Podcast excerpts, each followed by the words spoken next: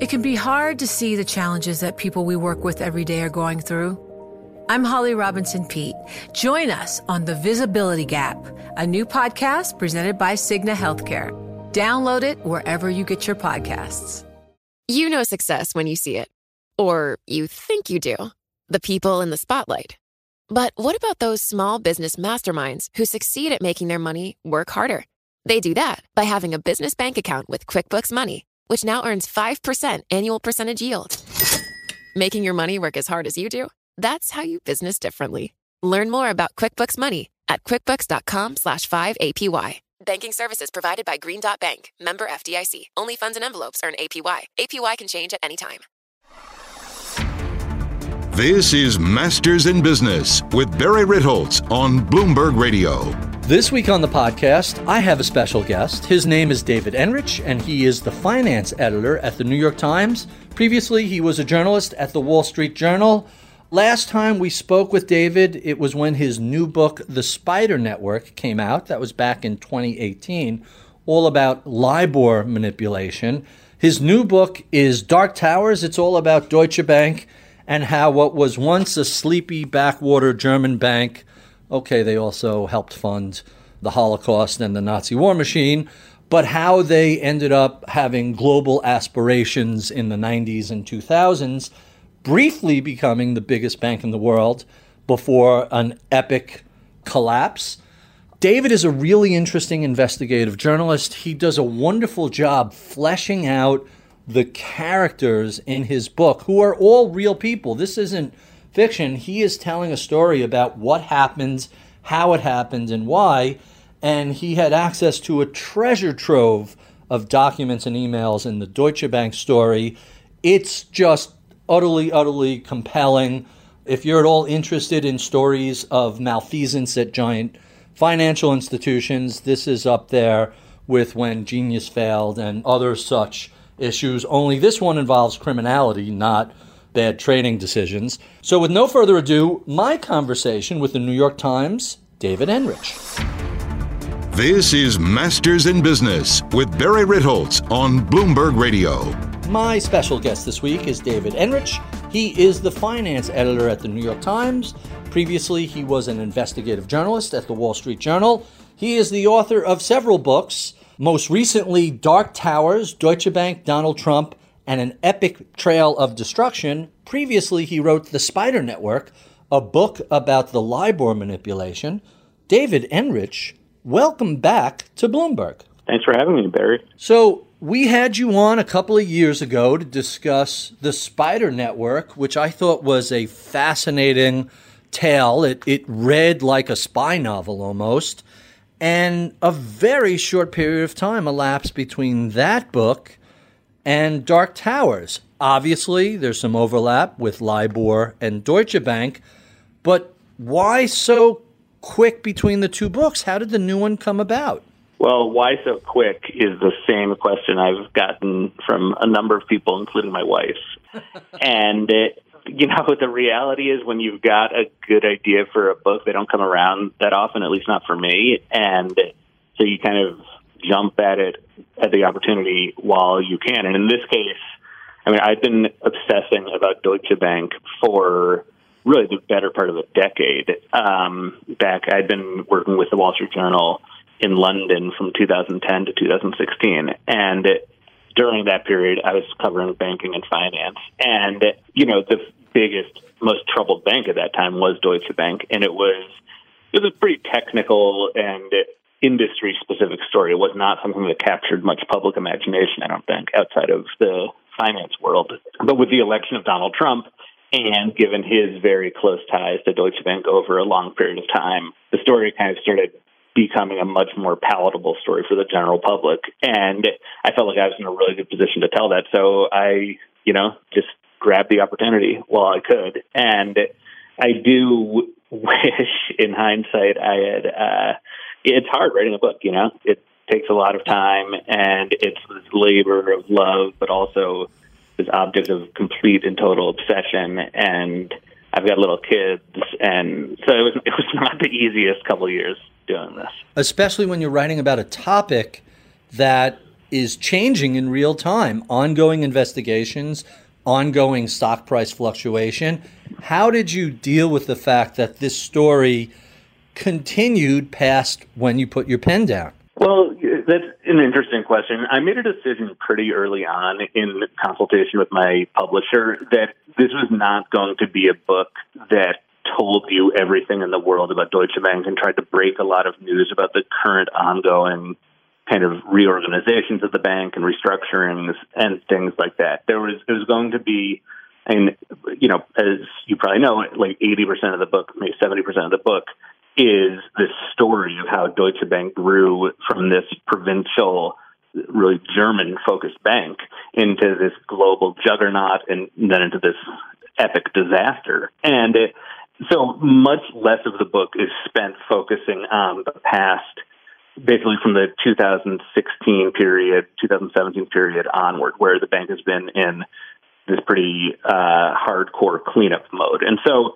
I, I had the liberty of just kind of drawing a line basically around the time that, or shortly after the time that uh, the bank's leadership changed for, you know, the 18th time. And, uh, and so I, I really that made it a lot easier to kind of put blinders on. Obviously, I focused very, or I paid a lot of attention to what was going on with the various reorganizations and the new leadership, and I spent a lot of time talking to people who were involved in that.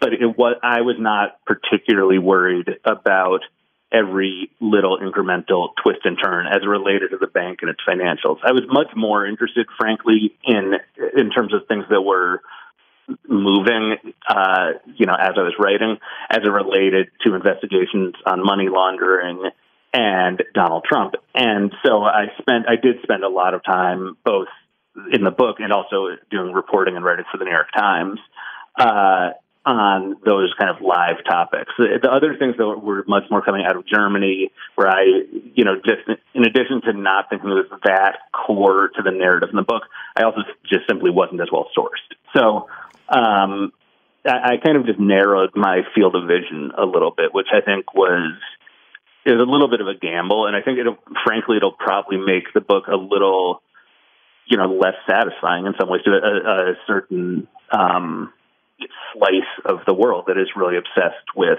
understanding where the bank currently is. Uh, but I think for the vast majority of readers, it's a pretty good look at how the bank and how the bank got into so much trouble and how big companies in general get into so much trouble and the kind of decisions and incentives that are set up along the way that really lead down this pretty disastrous path. And to me, Deutsche Bank is just this classic case study and how not only how not to run a business, but the perils of growing too fast and incentivizing people to essentially make just very bad decisions over and over again. So you hit on exactly a question I was going to ask later, but I might as well ask it now. When we look at some of the biggest disasters of the past decade, whether it was the collapse of WeWorks or all the trouble that Uber got into, or go back to Lehman Brothers, Deutsche Bank did many of the same things disregard for legality, incentivizing people for profits regardless of the consequences effectively short term versus long term greedy. Is that a fair assessment of Deutsche Bank? Yeah, absolutely. I think that the bank, and I think it's actually deeper than that in in some ways. I mean, banks are obviously kind of peculiar beasts, right? I mean, they are entrusted with essentially operating the economy to a large extent for the entire world. And so, unlike an Uber or a WeWork, which is important in its own right and has kind of transformed the way we live or work, it's banks occupy this very special role at the heart of the financial system and therefore at the heart of the economy. And to me, there's one of the most important shifts that's taken place in global finance in the past, I don't know, 30 years at this point, I guess, is the transition from banks being viewed as these kind of profitable, but not egregiously profitable. They're really um, they've been much more like public utilities, and they're to kind of grease the the gears of the global economy. And this transition that took place that, that coincides largely with the big Wall Street firms going from private partnerships into publicly traded companies, and then later becoming banks uh, toward these just ridiculously fat profit margins has been it's been very destructive for the banks themselves in many cases, but it's also been very destructive for the economy and for the financial system, I think. And so Deutsche Bank's transition from being this, you know, pretty plain vanilla German lender that was primarily focused on helping big German companies spread their wings internationally, and to a lesser extent, helping non-German companies enter the German or European markets. And you know, those were very steady businesses and very important businesses. And, and Deutsche Bank, as a result of that, played a leading role in you know the development of railroads in the 19th and early 20th centuries. It played a leading role in the reconstruction, redevelopment of Europe after World War II. And going out into the mid 90s, and as the, Iron Curtain fell, it played, the bank played a, a leading role in helping to globalize the economy and knock down bar- unhealthy barriers to uh, economic development in some countries. And it was a, the bank's CEO in up until the late 1980s was a leading advocate of forgiving third world debts, for example. And so it was a bank that occupied this role not only you know, providing banking services, but was it viewed its role as kind of essential and intertwined with the fate of Germany and the fate of Europe. And that shifted very dramatically starting in the mid 1990s when the bank got a taste for Wall Street and it decided that it was going to prioritize short term profits above everything else. And, you know, I think we'll probably get into this later, but that led to a complete transformation of the bank's culture and one where literally the only thing you were supposed to look at when deciding whether to do a certain transaction or to bring on a certain client or make certain investments as a business was what will the impact of this decision be on our profits this quarter or maybe this year? There's no consideration to what will this do to our reputation? What will this do to our business five years from now? Is this sustainable? Is this smart? And you know that that kind of just blinders on short term decision making has very anticipatable consequences. And in a business like banking that is highly levered, the seriousness, the gravity of those mistakes is dramatically amplified. To say the very least, removing the risk from the risk reward analysis naturally leads to certain outcomes. So let's talk a little bit about that rise and fall we discussed earlier. In the 1980s and 90s, Deutsche Bank was a, a sleepy regional bank in Germany. 29% of its profits came from investing banking. And once this transformation and embrace of derivatives and aggressive risk and trading and leverage took place, that shot up to 85% a year later. How, how did this happen and, and how did it change the culture at Deutsche Bank? Well, the and those are kind of two re- very related questions. And, and the, the way it happened is that starting in the mid 1990s, the bank's leaders saw that the big American banks were making a tremendous amount of money on Wall Street and also making a tremendous amount of money in kind of encroaching on the turf of European banks like Deutsche Bank. and Goldman Sachs famously won a big deal taking Deutsche Telekom private. And that, that was a kind of assignment that had traditionally gone to the hometown banks, or at least European banks. And instead, Deutsche Bank got a role in that deal, but Goldman Sachs was the lead. And that was a huge wake up call to Deutsche Bank executives that, you know, Wall Street was coming to invade their turf. Maybe it's time for them to go invade Wall Street's turf. And so starting in 1995, the bank went on this epic hiring spree where it brought in initially a small group of salesmen and traders from Merrill Lynch and basically gave them a blank check to hire as many people as they could. And they went on to hire thousands of people from the big Wall Street firms at the time uh, very, very quickly. And that very quickly transformed or began to transform the culture from an institution that was primarily a German one to one that was much more international. And the locus of power started to shift slowly but surely from Frankfurt and Berlin to London and to a lesser extent New York. And even with spending billions of dollars hiring thousands of people in this very fast manner. The bank got much bigger, especially in derivatives, but it still was kind of a second tier, maybe even third tier player on Wall Street and in many other many markets around the world. So in the late 1990s, so a few years after they started this expansion, the bank decided that it really needed to double down on this strategy. And so they went shopping for a big Wall Street firm to buy. And they, you know, they were looking at the likes of Merrill Lynch, Lehman Brothers, uh, and Bankers Trust, which at the time was kind of one of the most swashbuckling firms on Wall Street. It was in pretty serious financial trouble because of uh, very bad bets it had made on derivatives. And the Fed was actually looking for a stronger financial institution to come in and acquire Bankers Trust and basically take the mess off the Fed's hands.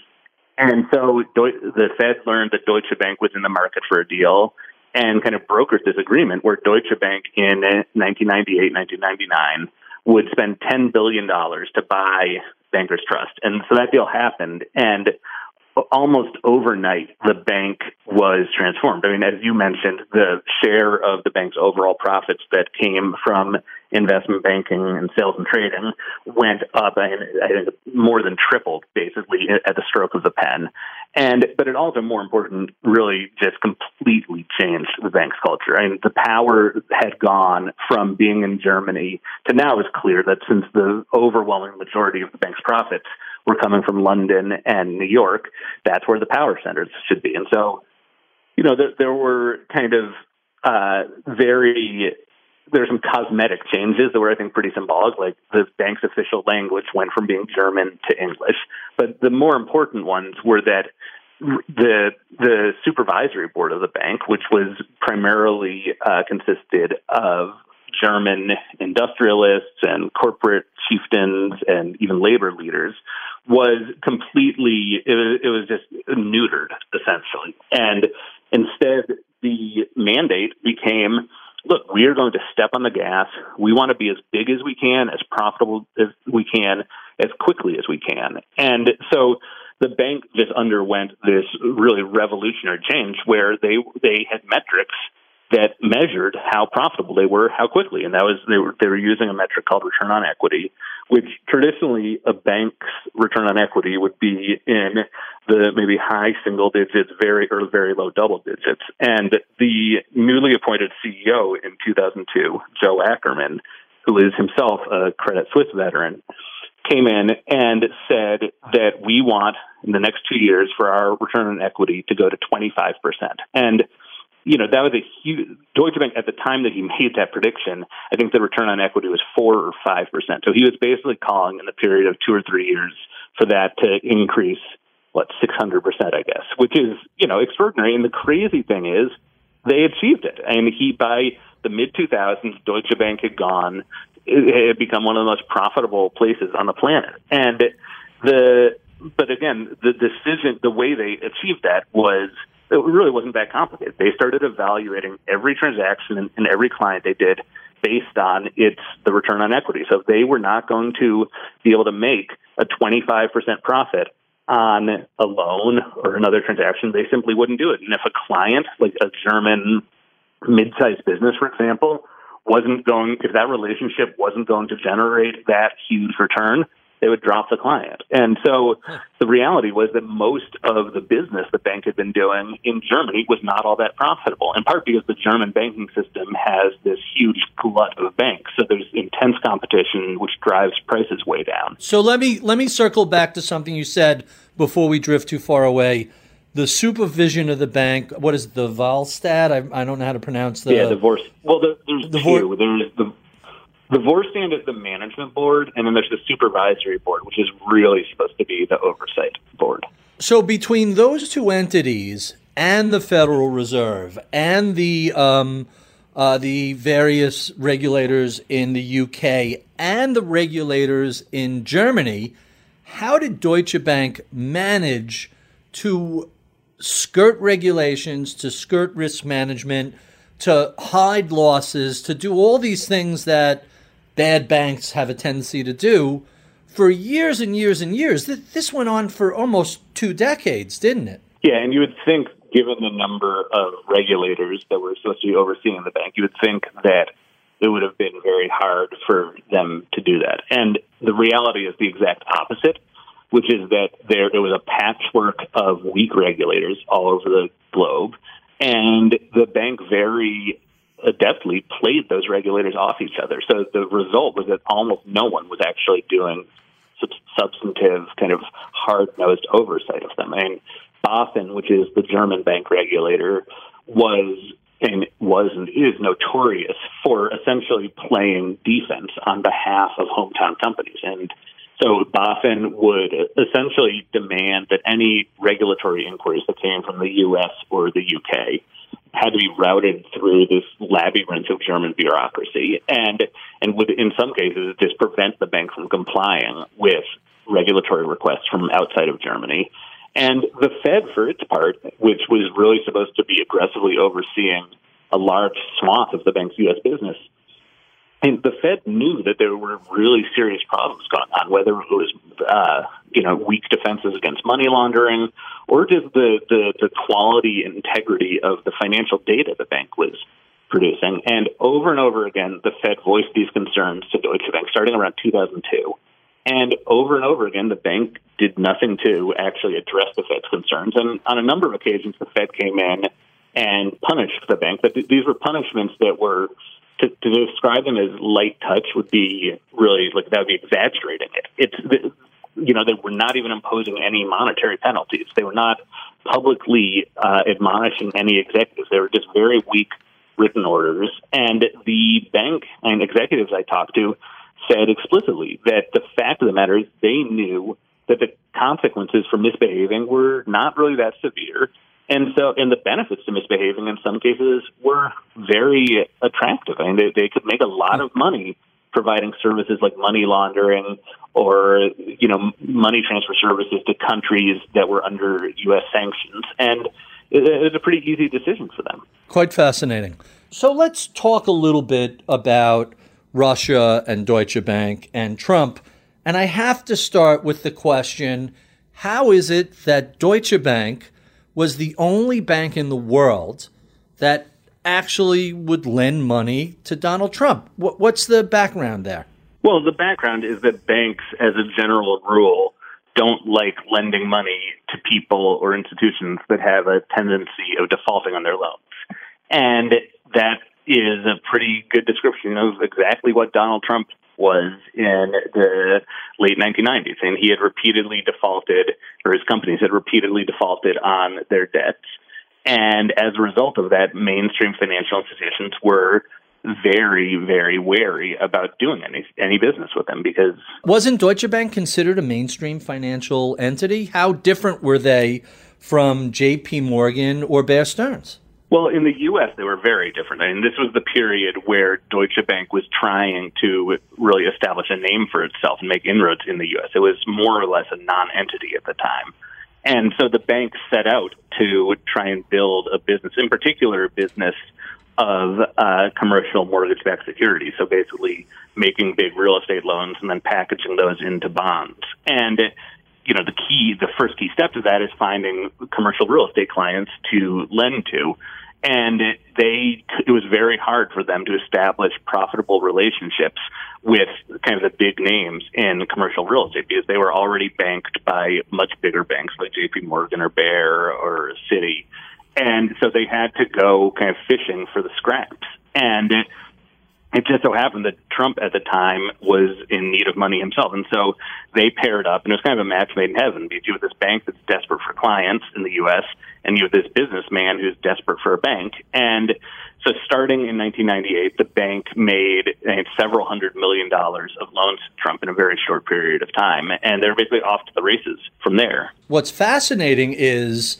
Trump had a relationship with Deutsche Bank, and then he stiffed them on a loan and came back to that same division and was soundly rejected, but somehow managed to talk a different division into making a new loan to him. Could could you so essentially one division paid off the loan to a separate division. Could you explain that? Yeah, and this is actually not the first time this has happened at Deutsche Bank. There are at least two other occasions where the bank, one part of the bank made a loan or issued debt for Trump and he defaulted and he was off limits for that division and then comes back to another division of the bank and finds a way to do business with them. The most famous example of this is in 2008, he defaulted on a big loan to finance a Chicago skyscraper. And there's all sorts of litigation where Trump sues the bank. And eventually they reach a settlement that says Trump has to repay a certain portion of that loan in a couple of years. And so that brings you to 2011 or so. And Trump reaches Trump through Jared Kushner, his son-in-law, uh, who had a relationship with a private banker at Deutsche Bank named Rosemary Vrablic. Kushner introduces his father-in-law to Rosemary Vrablic, who works in the private banking division, and basically Vrablic and her boss make a decision that even though the bank has been burned by Trump, even though he's off limits to the most of the bank, they are willing to take that risk and start a new relationship with him, bring him on, bring him back on as a client. And so the bank makes a couple of loans to him starting in early 2012. One of them is to finance the acquisition and renovation of the Doral Golf Resort in Florida, but the other is, uh, I believe, a $48 million loan to re- that's used primarily to repay what Trump still owed this different division of Deutsche Bank for the defaulted loan on the Chicago Tower. And that is, uh, I don't know. I've been covering banking and finance for almost 20 years now, and I've never seen anything like that. And I still talk to people in the banking world today who are just kind of, you know, their jaw just drops when they hear the story. It's not something that a normal bank with proper risk management and a good cohesive internal culture would ever dream of doing. And for obvious reasons, right? It's embarrassing for the bank. It's a bad credit risk and the potential reputational damage of getting back in bed with this guy after he's already stiffed you multiple times. It just doesn't make much sense. Right. Quite amazing. I, I love the anecdote within the book about um, Trump's relationship with Bear Stearns. He was buddies with Bear's CEO, Ace Greenberg. And even though Ace and him are friends, Ace won't sign off on a loan. And the poor banker that has to call Trump to tell him that Ace said no has this brilliant way of letting him down. Uh, and he says to Trump, Ace loves you. The reason he doesn't want to do it is because he told me there are four guys in the world he doesn't want to be on the opposite side of the table from Bill Gates, Warren Buffett, Henry Kravis, and you. How on earth could such a transparently butt kissing ploy work on anybody?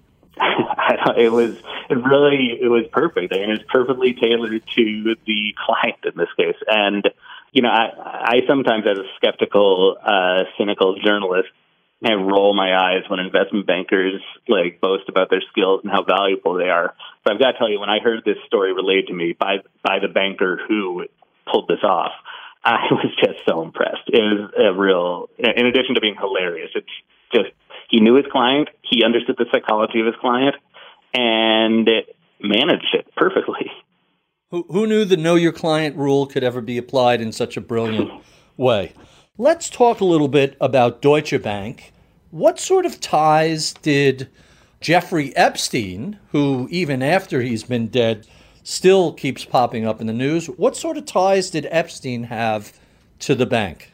Well, Epstein's relationship with the bank is not as long as the bank's relationship with Trump, but in a lot of ways, it's much more egregious. And Epstein, starting around 2012, Epstein's longtime bank, J.P. Morgan, decided that it could not continue to do business with him. In part because he'd been, you know, publicly convicted of sex crimes, and there were all these rumors flying around about continued stuff that he was doing, whether it was uh, being a predator or money laundering. And so they cut ties. J.P. Morgan cut ties with Epstein. And within months of that decision to cut ties with him, the banker at JP Morgan who had managed the Epstein relationship left JP Morgan and was hired by Deutsche Bank. And as far as I can tell, one of the first things he did upon walking in the doors at Deutsche Bank was to convince his superiors that they should re- they should initiate a relationship with Jeffrey Epstein. And very quickly, the bank brought Epstein on as a client and started not only lending him money, but providing all sorts of kind of account management and cash management services to all these shell companies he was creating. And the relationship lasted up until almost last summer, basically, and just very shortly before Epstein was arrested and charged with operating a sex trafficking ring. And again, the really remarkable thing here is not so much that they, the, the bank was willing to take risks on a client that other banks found unacceptable, because that is you know, we just we already knew that about Deutsche Bank. What was really remarkable in this case is that a number of employees up and down the food chain at the bank raised really serious concerns about this business. And there was there were concerns about doing business with a convicted criminal. There were concerns about all the rumors swirling around about his continued criminality. And there were concerns from anti money laundering officers inside the bank that he was using the bank to launder money. And oh, time after time, those concerns were voiced to executives up the food chain and discussed by executives at a pretty senior level within the bank.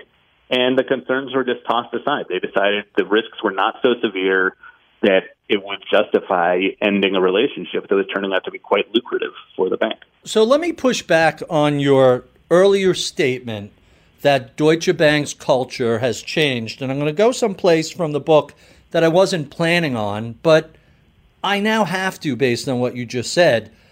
Deutsche Bank is the entity that effectively funded the construction of concentration camps at uh, under Hitler.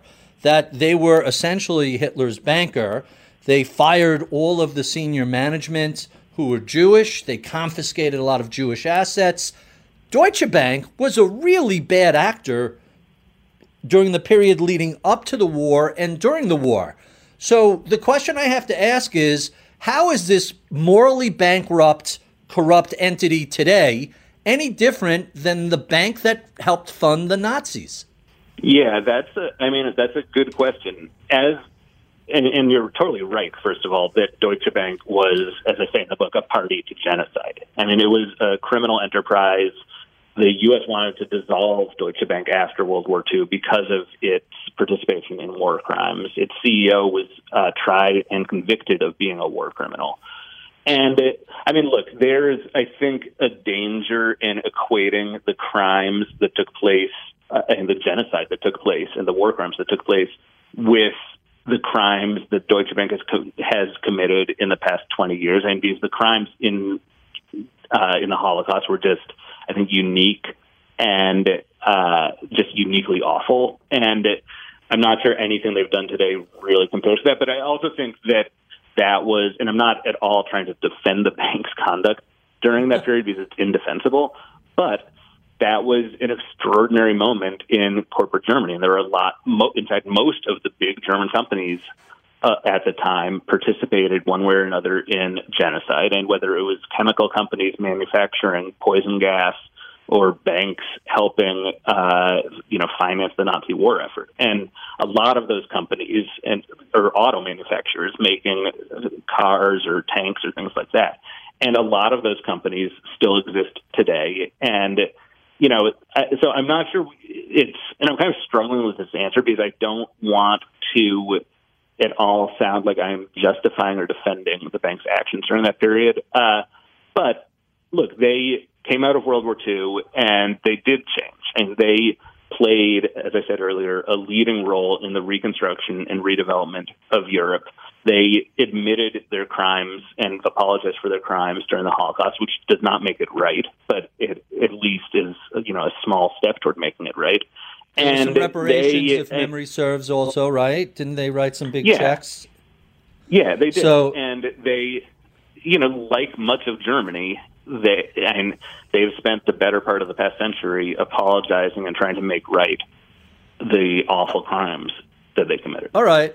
Fair, fair enough. Let, us go from Jeffrey Epstein to genocide to something a little lighter. Let's talk about Russian money laundering and Deutsche Bank's role Tell us about the paired trade situation that uh, Deutsche Bank came up with that allowed Russian oligarchs to move rubles into dollars pretty seamlessly.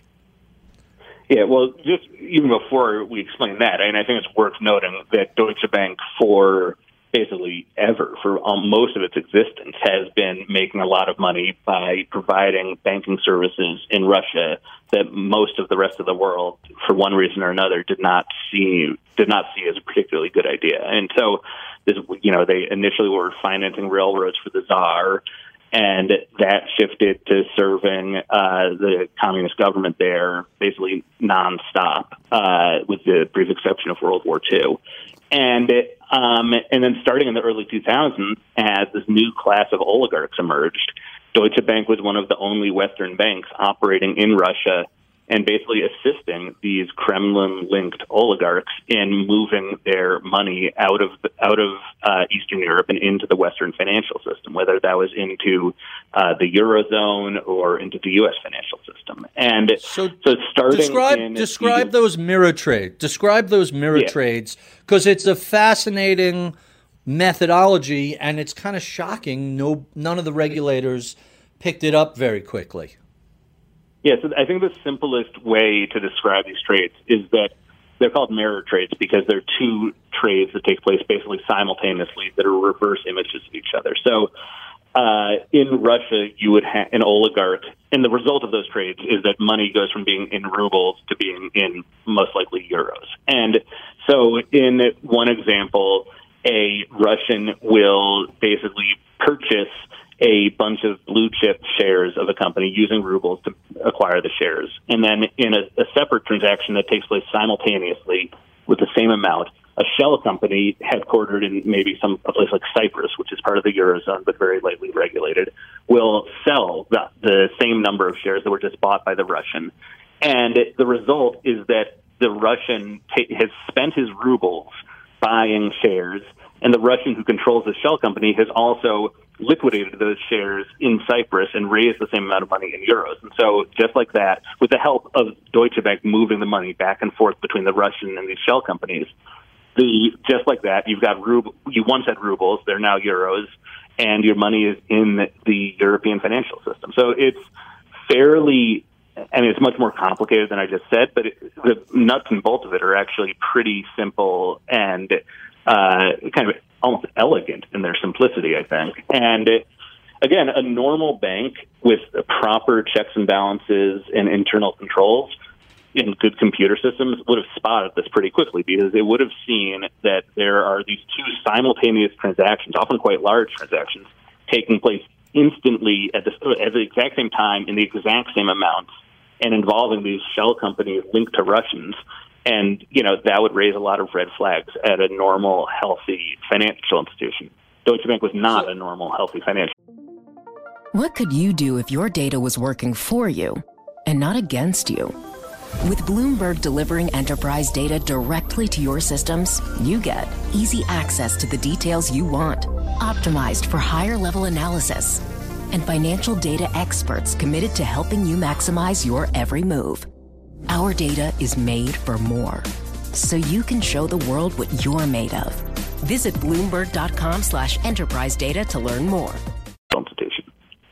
So, so let's talk a little bit about your writing process in the book. I mean, we could talk more about oligarchs and and uh, bad actor states and, and how Deutsche Bank um, laundered money for them. But I think people get the sense we all would have been better off if Deutsche Bank would have been given a corporate death penalty after World War II. That was a mistake, and, and I don't want to dwell on that. Let's talk instead about your writing about the book. There's an incredible amount of detail and character development in the book, um, including uh, some of my the the most interesting people um, within the book are really fleshed out. How did you go about writing this, and how much research did you put into figuring out who this huge cast of characters were and how they all interacted with each other? It's quite a giant puzzle. Yeah, I mean, the bottom line is I just read a lot, and I read, I think, I did my best to read every single thing that had been written about Deutsche Bank from the mid 1980s to the present day. And so that was in extraordinary amount of background research, not just in the media, but in academic papers, in uh, government documents, in lawsuits, things like that. And and then I just set out to meet as many people as I could who had been involved or worked for the bank, and that ranged from people.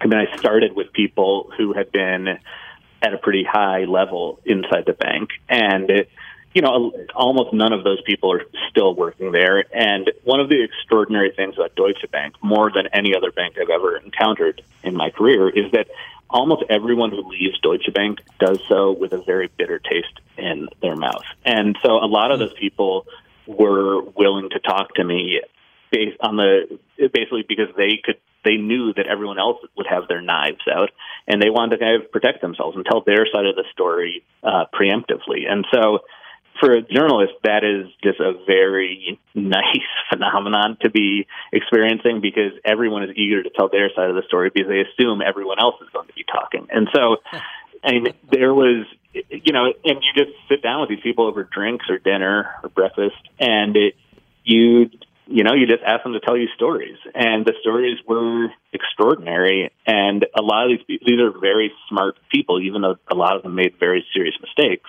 and they have good memories, and a lot of them have documents that they contemporaneous documents that they've kept, and so yeah, I mean, I spent I don't know many many many hours interviewing and spending time with and scores of these people. So let's talk about probably the only decent character in the whole book, Bill Broeksmit. Am I pronouncing his last name right? Broeksmit, yeah. Broeksmit. So he is the person who essentially invented the form of derivatives and derivative trading that Deutsche Bank built all its initial wealth on. And he understood risk management better than anybody else in the bank. And even after he leaves the bank, he stays on as a consultant and continues to internalize all of the bad behavior and feels guilt for everything that he's not doing, others are doing and profiting on, and ultimately commits suicide for the sins of others. How was it researching him? And tell us about his son Val, how much he helped in the entire process. You, you wrote a big piece on Val at the New York Times, right? Yeah, that's right. And Val, I mean, Val was indispensable uh, to telling his father's story, and, and and he was extremely helpful in introducing me, or, or not really introducing, but pointing me towards a lot of the people his dad had worked with. And shortly after his father's death in 2014, Val gained access to his father's personal email accounts, which, for a variety of reasons, Bill Broeksmit had been using for a lot of his Deutsche Bank work. And so, and Val shared, uh, you know, hundreds, if not thousands, of those emails and documents from those Gmail and Yahoo accounts with me. And so that provides, and that's another way, by the way, that I was able to recreate some dialogue, and uh, and it was just, you know, it was vital. Um, Val is a complicated person, as are we all, and um, you know, it's been a difficult relationship with him over the years, but and he he was very eager to, I think, as you like to say, cultivate his father's legacy, and and it was a legacy worth cultivating. And Bill, as you said, was kind of a legendary risk manager and legendary derivatives expert. I think more important than either of those things, though, is that he was a man who had a conscience and had a sense of ethics. Right. And was not afraid to stick with those and really stand up for them when challenged by colleagues. And Deutsche Bank was very short on people with strong ethical and moral compasses. And Broeksmit stood out as, you know, he was the conscience of the bank in a lot of ways. That's the way a lot of his colleagues described him to me as. Yeah. And it, as you as you said, he internalized a lot of the bank's problems, and so it ends up being kind of a tragedy in a lot of ways. Um, Very much so. And so that, I, I, yeah. I, I, I'm up to the part in the book where so Val is the adopted stepson um, Bill leaves seven suicide notes for various people, including uh, one for Val, who's kind of been a near do well, a little bit of a junkie and a musician. But he finds a new purpose in life trying to clear his father's name. And through an organization, Guardians of Peace, he learns how to become a hacker a little bit, set up pa- Wi Fi packet sniffing, and literally drives from California to New York in order to to set up a, a packet sniffing sting to get his stepmom's email passwords. They're they're somewhat estranged. He's on a twenty five hundred dollar a month allowance, but never inherited any real uh, money after his father died. Tell us what Val discovers in his mother's email account. Well, there are two kind of main categories of things. And one is that he discovers all of these documents that pertain to Deutsche Bank's efforts to essentially cover up some of the reasons that uh, Bill Broeksmit had committed suicide. And and he finds that there was a bank. The bank had conducted this kind of very uh, slipshod internal review of the circumstances of his death and some other stuff as well. Um, and then secondly, he finds all these suicide notes, and you know, all but I think two of them are to family members. One is to a family friend, and but the final one is to the bank's CEO at the time, Anshu Jain, and it lays out in just heartbreaking detail uh, what Bill Broeksmit blamed himself for, and I don't, I won't spoil that for everyone. But there's, um, it, it really, it's, it's to me, it's really heartbreaking.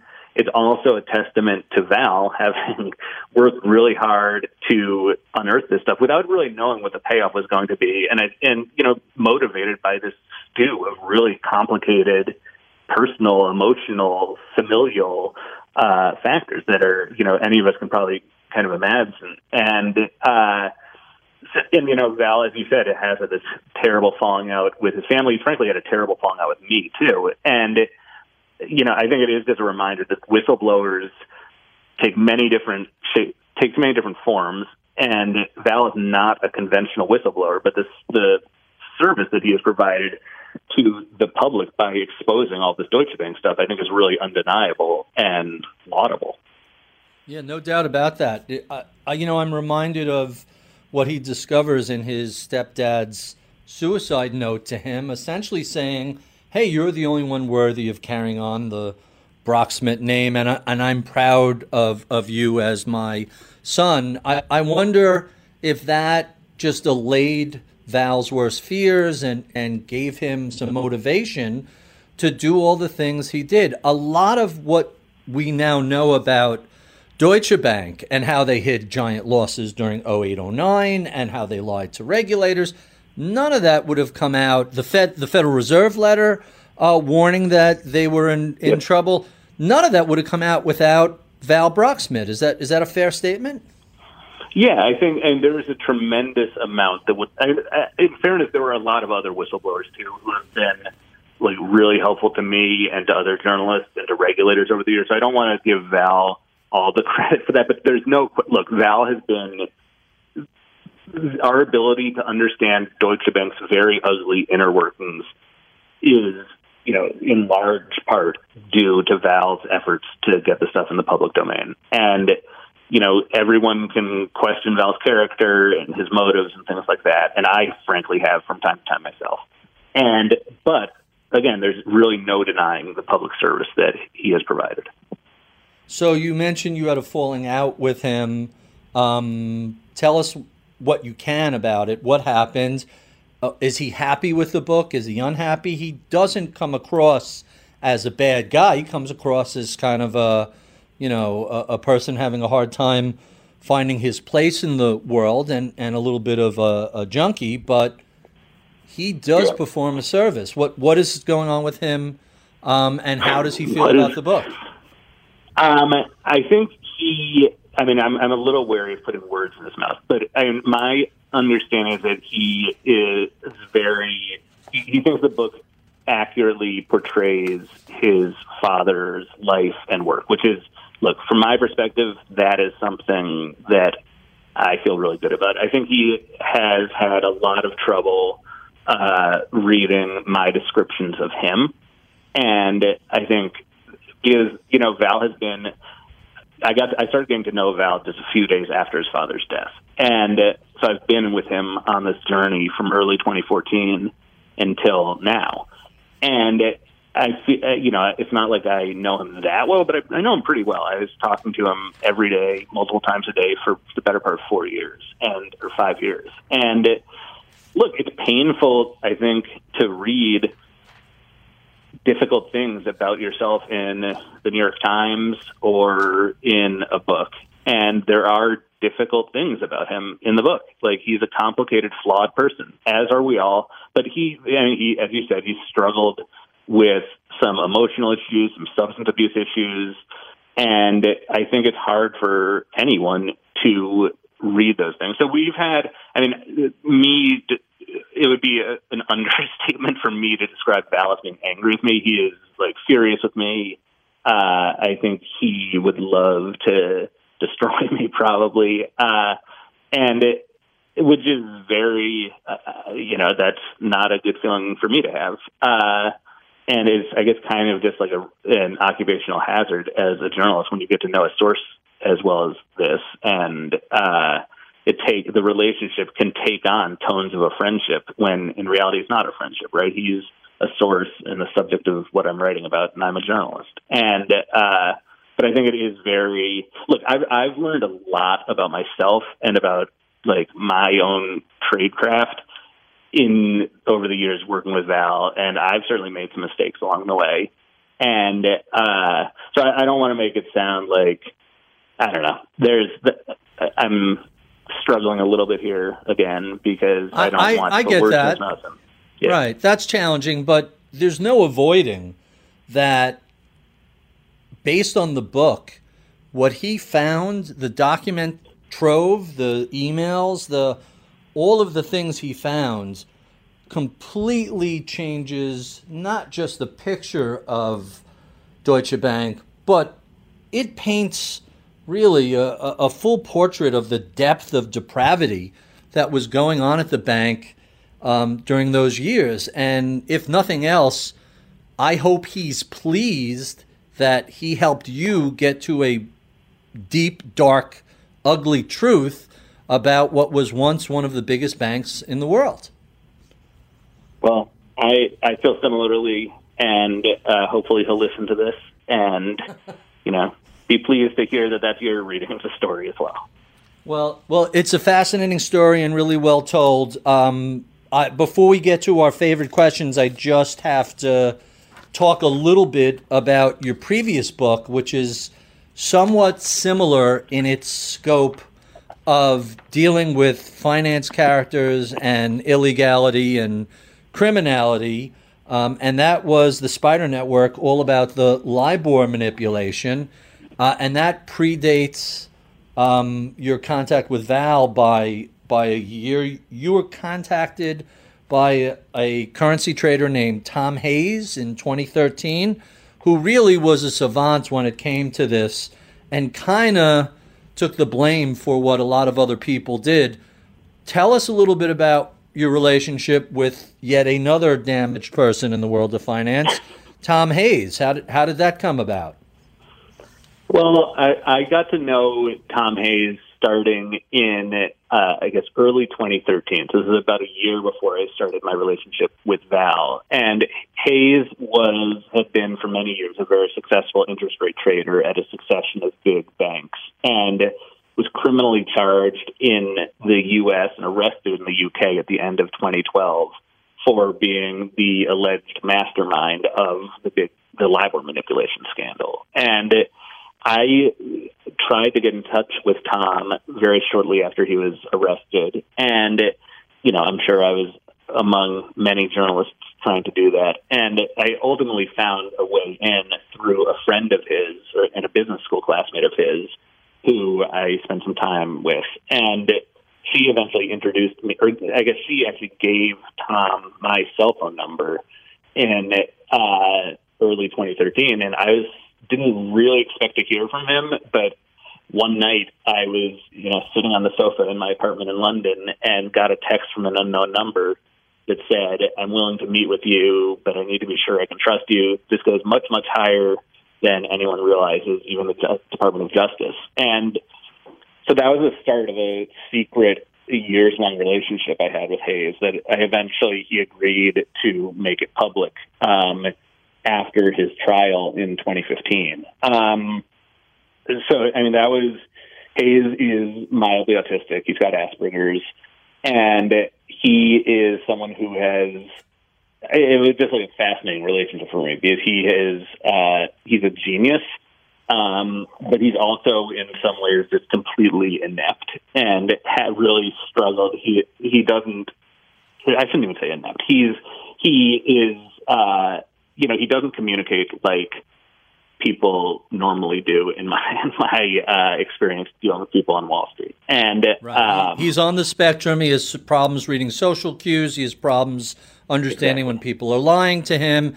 Easy to set up a guy like that to be the fall guy I assume by now he's out of prison. What, what's he doing with his life these days? No, he's still. I mean, he has gone from being in a maximum security prison to being in uh, what's essentially an open prison, so he can uh, has some rights to be able to like go out into um, like society and have a have a job, but he still has to go back to prison at night. And um, huh. so he, I mean, he is by far the person who has, you know, taken the most painful personal consequences of I think anyone in the banking industry since the financial crisis.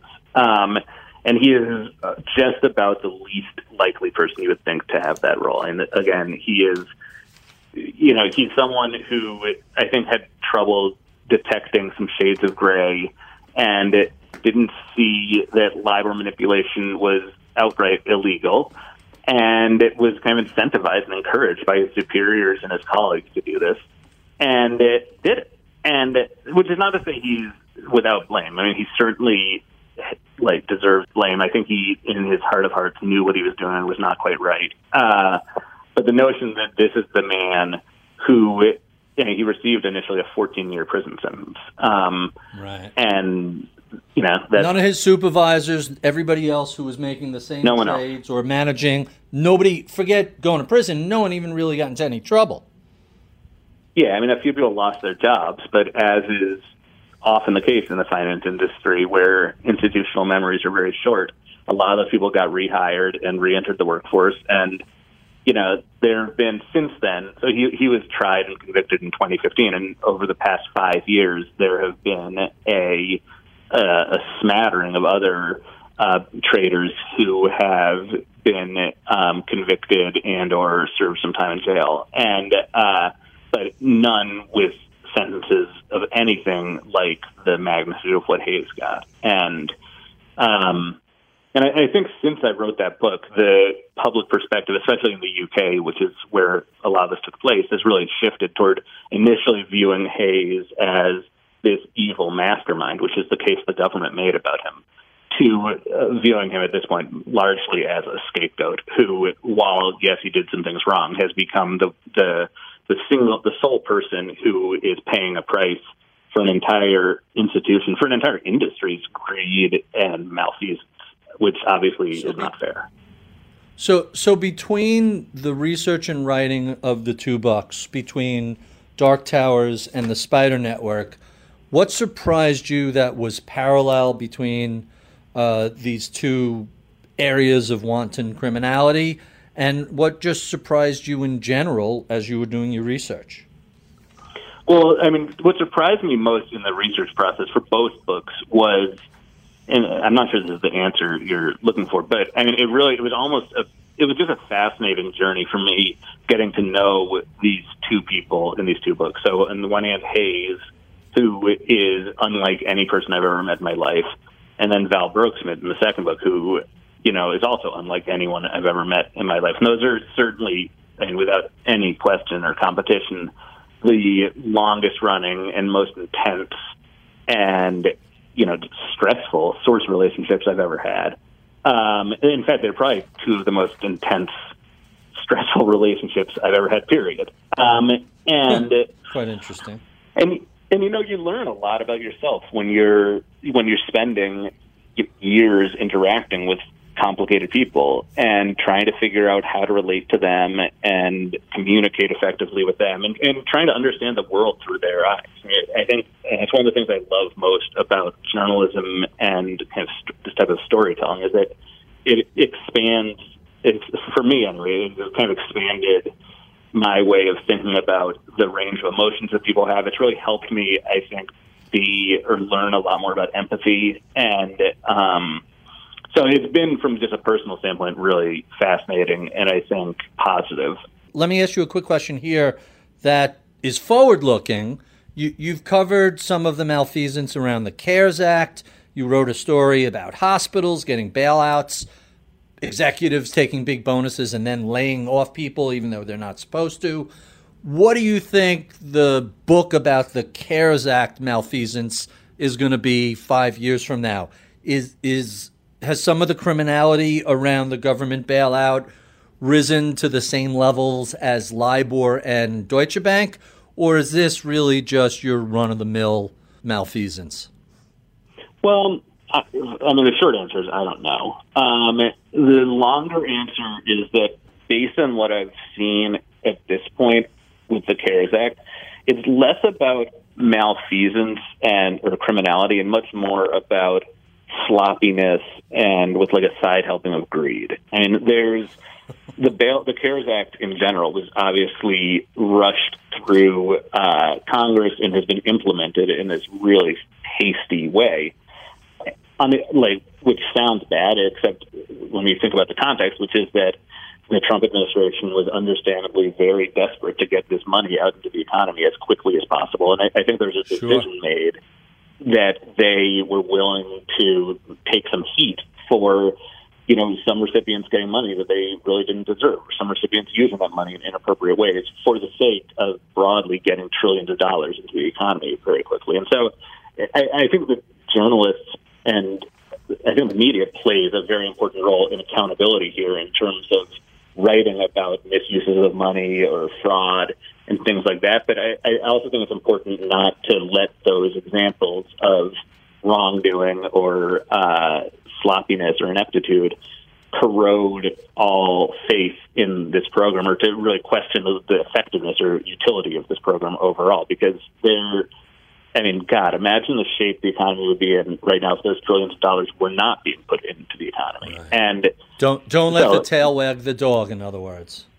Yeah, but on the other hand, this story is not fully told. The reporting will become much clearer as time passes, and you know it's entirely possible there is some serious criminality and malfeasance going on in a broad way that we, or at least I, am not currently aware of. And if that's the case, man, what a story that'll be.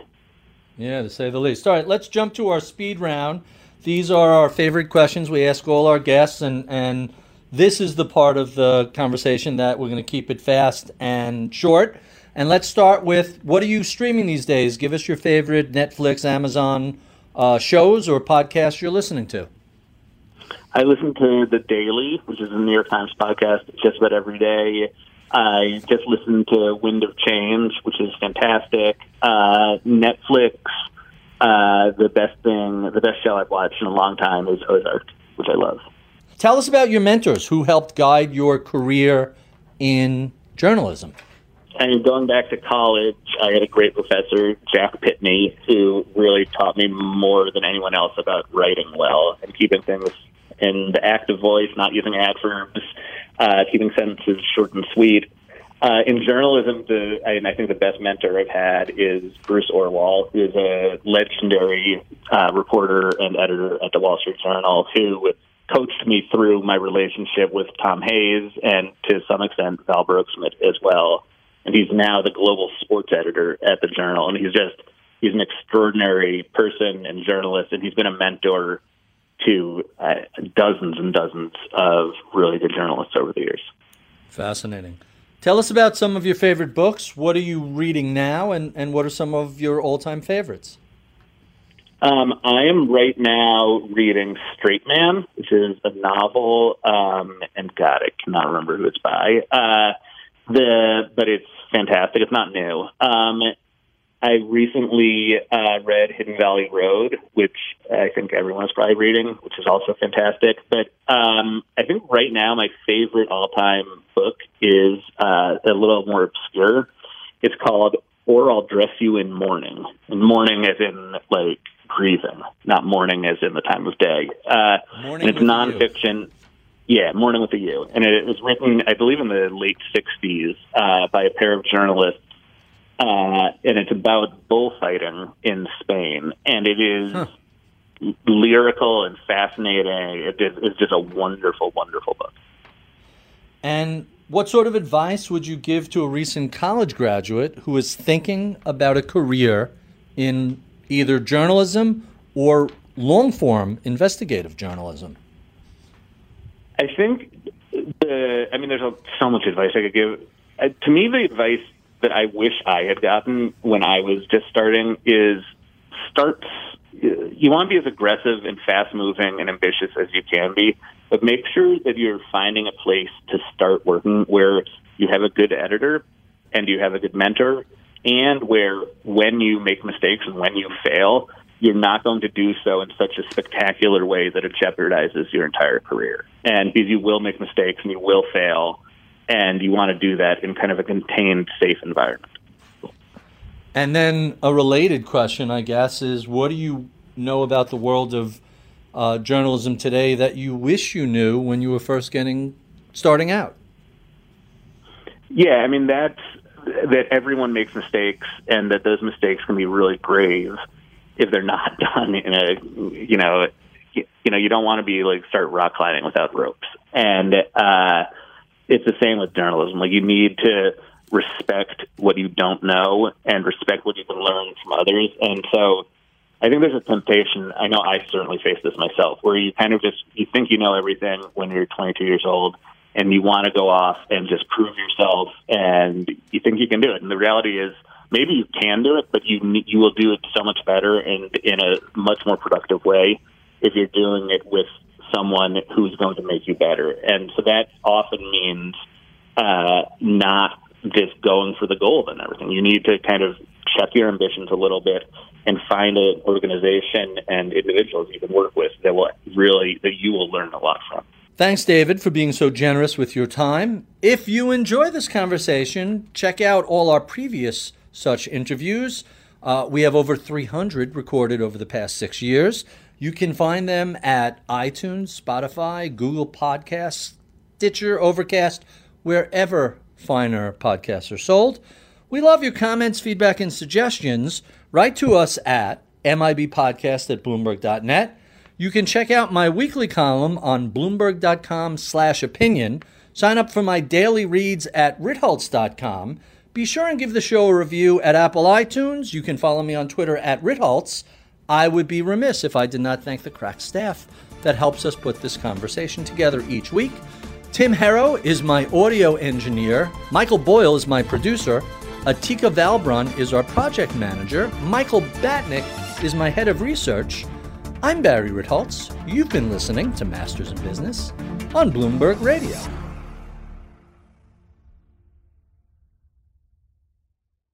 The countdown has begun. From May 14th to 16th, a thousand global leaders will gather in Doha for the Qatar Economic Forum powered by Bloomberg.